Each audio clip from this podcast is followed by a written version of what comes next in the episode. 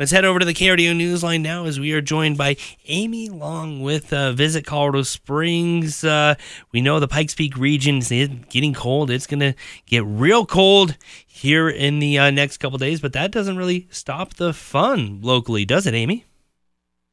It, it sure doesn't, Sean. There's so many great things to do. I'm excited to be with you this morning to talk about them.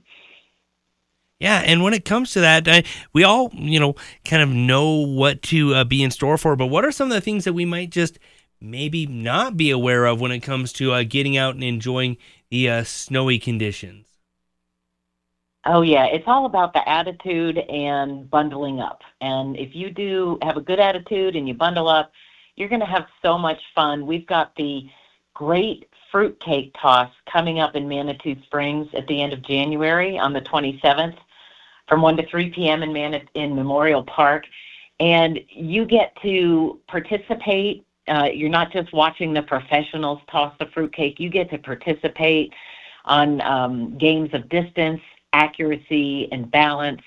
There's a bake off where they and you compete for the fruitcake king or queen and it's just the best time. You can get more information at manitousprings.org. I'm one of the outliers because I, I actually like fruitcake. And I especially like uh, home baked fruitcake, you know, because I think it's better. So that's great. Okay, so it's not just fruitcake that we're dealing with because that marks kind of the end of the Christmas holidays, but we're also talking about the upcoming uh, Mardi Gras and Carnival. Tell us about uh, what else is going on. Yeah, Manitou Springs keeps the fun going uh, on February 10th with the Mumbo Jumbo Gumbo Cook-Off and Carnival Parade. So say that three times fast. Um, it's a great kickoff to Mardi Gras weekend. Um, it, has got contests, both professional and amateur, um, to see who can make the best uh, best gumbo. So it's it's a nice you you can keep the tasty treats going from the fruitcakes to the to the gumbo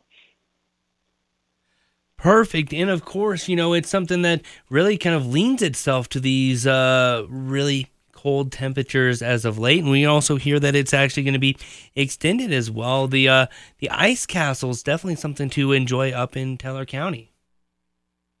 Yeah, I've been to it before when it was in Dillon, and I can't wait to go now that it's in in Cripple Creek. And in fact, on their website, they've even said that it uh, might be extended through March 3rd. Um, so there's time to go. You want to go online to visit cripplecreek.com and go to their events section. Get your tickets online ahead of time. It's open until um, sometimes 10 or even 11:30 at night. Sundays at 9 p.m. because it's beautiful at night. Very ethereal. There's so many fun little nooks and crannies to explore. Um, and it's happening at the same time as the Cripple Creek Ice Festival which is February 17th through the 25th. So it's it's a long time for you to go see the ice sculptures, but the the vendors and the competitions are happening on the weekends. Uh, President's Day weekend, 17th through the 19th, and then the following weekend, the 24th and 25th, from about 10 in the morning till 5 in the evening. And it's just gorgeous uh, displays, and people can vote for their favorites. And so getting up to Cripple Creek in Victor is just a lot of fun. And then you can take a, a short or a longer hike over in Victor to visit Rita the Rock Planter. She's that new troll um, sculpture made of recycled recycled wood from Thomas Dambo. And it's just a sight to see. Mm-hmm. Um, and then there's also museums if you want to pop inside, like the Victor Lowell Thomas Museum. And then back in Cripple Creek, there's a new hotel and casino, the Chamonix Casino Hotel Colorado, that just opened, and that's a lot of fun as well. Well, we've been talking about like cultural happenings. What about athletic happenings? Oh, yeah, absolutely. So, um, again, you'll want to bundle up because indoor hockey can be chilly, but it's also wonderful. You're out of the weather. So, CC Hockey at Robson Arena, there's two games left in January and four in February, and then there's both hockey and basketball at Air Force Academy with several home games in both sports um, at the Air Force Academy. And it's just a great time to be in Colorado. We used to think of ourselves as a summer destination, But our, our research study from Longwood says it's evening out, and 21% of our visitors actually visit January through March because there's so many great things to do.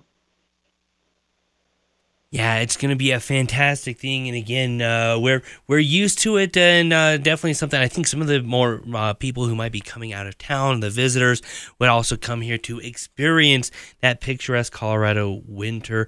Uh, Amy, if you people want to get more information, or maybe look up some more details about all the events going on, or help to plan some future ones, what's the best way to do so? Oh, thank you. Please go to visit cos.com and do a search on winter activities, and you'll find details on all of these great festivals, events, and sporting competitions. Perfect. Amy Long with Visit Colorado Springs. Really appreciate your time and joining us this morning here on KRDO's Morning News. Take care.